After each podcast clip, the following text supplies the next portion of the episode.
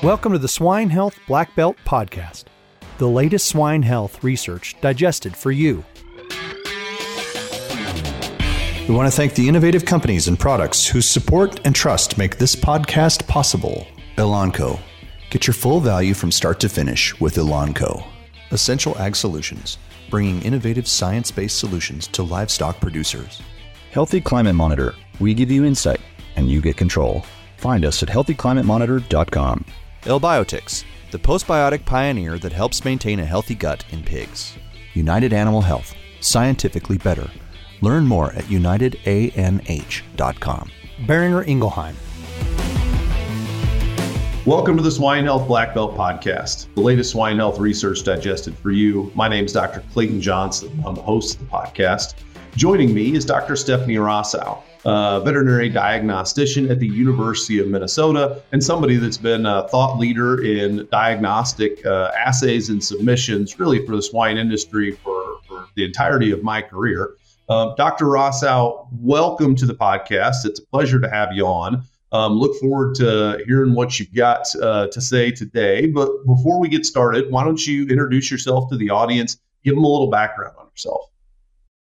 Okay, thank you for the opportunity to uh, to talk today. Um, I've been, um, uh, as I tell people of recent, that you know I opened my first dead pig in 1978.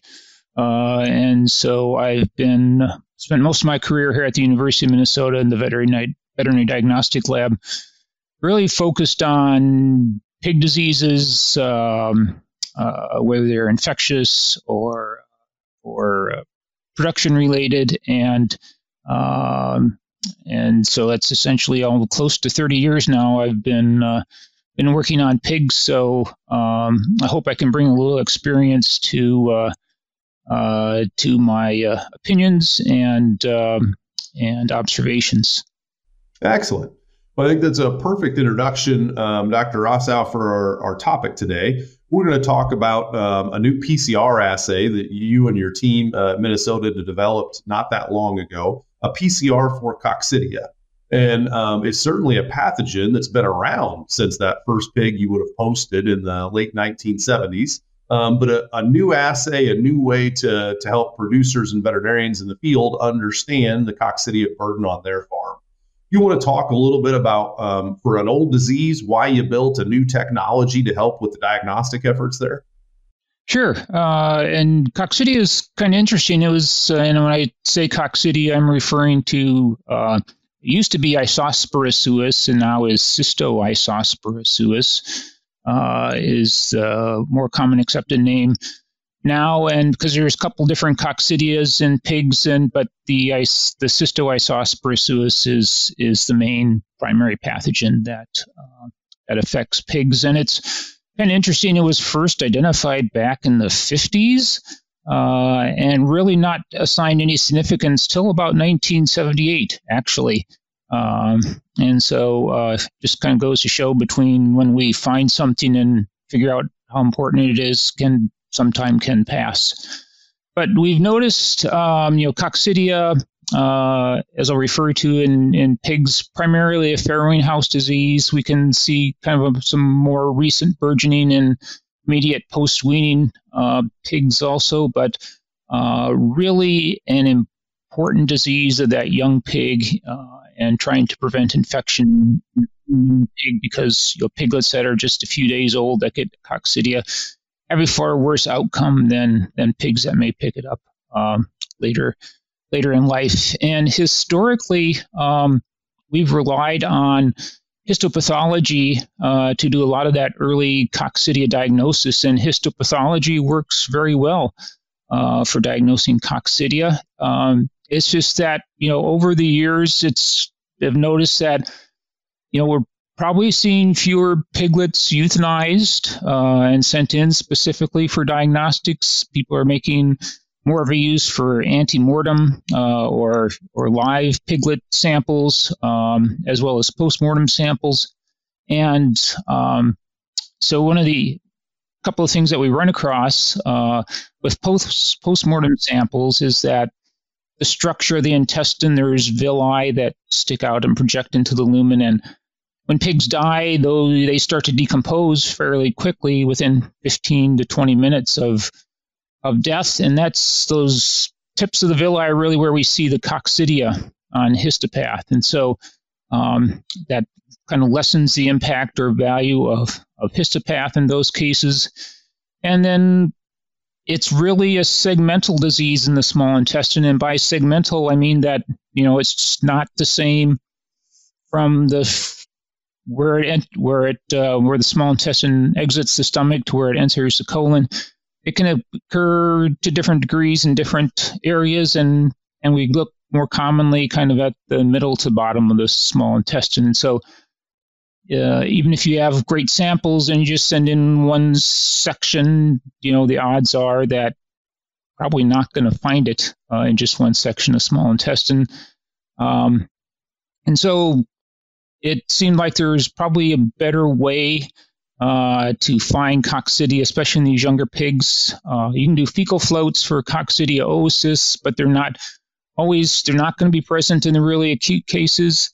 And then even as pigs age and get older to where they're shedding, it's not always a consistent um, uh, shedding in the feces. And so uh, we wanted to thought there was a way to better apply, um, do some better diagnostics for coccidia.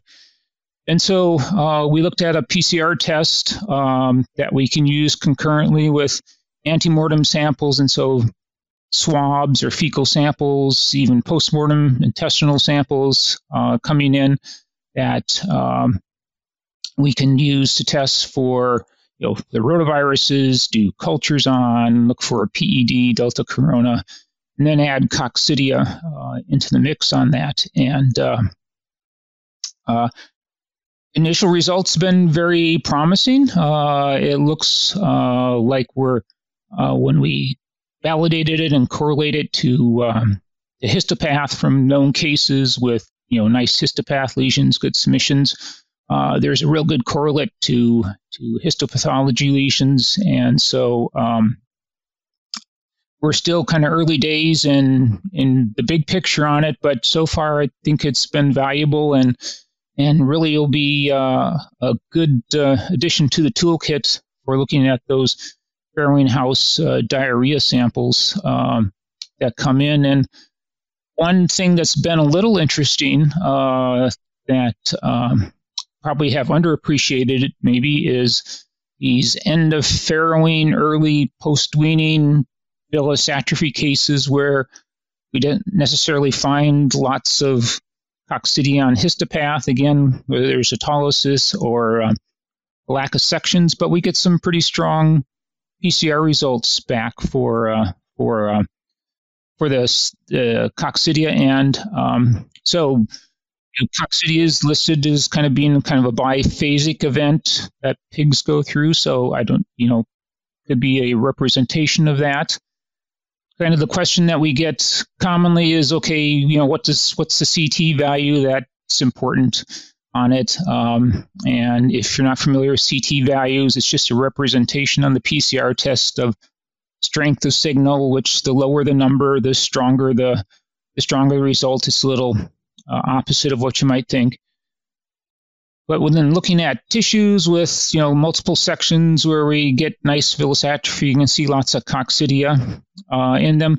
We'll get CT values in the 18 to 23 range, so not untypical for what we see for other enteric diseases in pigs. Um, and um, you know, I, it, you know, interpreting that it's it's it's not necessarily just a straightforward thing. Um, you know, we've got to consider sample that you sent in and the age of the pig you sampled. You know, we'll get, for lack of uh, a better sample that they can get, sometimes we just kind of get a brown discolored swab in. And so when we're you know doing cultures and a bunch of different rota PCRs and PED and and so sometimes the sample volume might not be there. So, you know, if we got a 32 CT in a five day old pig, probably be more inclined to interpret that as significant because I would really don't want a five day old pig to be positive for coccidia, as opposed to, say, like a 23 day old pig that has a 32 CT value, which is just probably, you know, just kind of a subclinical background infection, which could be informative, but uh, really different on on interpretation. Do you need to adjust um, your kind of thresholds for CT interpretation based on the sample type? Would we expect stronger signals generally from tissue cases than from feces, or or am I thinking that thinking too deep on that? And same CT kind of thresholds can be applied to any sample type for this PCR. So far, it's it's. I think it's you know it's in uh, from looking at the coccidia, it's very similar, uh, and and and that holds true for things like rotavirus and other enteric diseases. Is that you know if you do a side by side with what we see on histopath and then just clinical samples from pigs, they have a similar range. Consideration on on um, like most any diagnostic test, you know, even with PCRs and really sensitive tests, to me, still, you know, like 90, 95% of finding the right answer is getting the right pig at the right time. Uh, and that's, you know, the whole, like I said, that's still the biggest thing on, on diagnostics for most anything is still, you know, and, and it's a skill set that some people excel at, and it's a skill set that other people don't necessarily excel at. So, uh, you know, if you've got someone on the farm that's really good at, you know, picking up, uh, you know, what, who the right pig is uh, at the right time to sample, that's that's by and far still the most important um, part of of getting the right answer for for the tests. And so, kind of hoping that maybe you know you see those burying crates that have the gray yellow fecal material smeared along the edge of the crate. Uh, it's kind of, you know, oh, you know, maybe we've got some coccidia. So hopefully it's maybe just some fecal material from the crate as a pooled sample and and uh, and get an answer back and and then go from there. I really appreciate uh, not only the development of, of that assay, but also you coming on and chatting with us about it, Dr. Rossow. L-Biotics, the pioneer postbiotic for digestive health in pigs, brought to you by Adare Biome. With over a century of experience in postbiotics for digestive health, L-Biotics contains heat-treated lactobacillus cell bodies and their metabolites. Stable by nature, L-Biotics can be easily stored and incorporated in compound feed. Well, thank you very much for coming on the show. And to our audience, thank you for listening to the Swine Health Black Belt podcast. Please check us out at swinehealthblackbelt.com. Uh, don't forget to subscribe to the podcast so you don't miss out on the next episode. For Dr. Stephanie Rossow, I'm Dr. Clayton Johnson. Thanks for being a part of the podcast with us this week. Appreciate you joining, and please have a great rest of your day. Hey, everybody. We're always searching for the latest and greatest research to share each week. If you have a swine health related research trial and would like to come on the show and talk about it, share it with us, please feel free to email the research to hello at wisenetix.com. That's H E L L O at W I S E N E T I X dot com.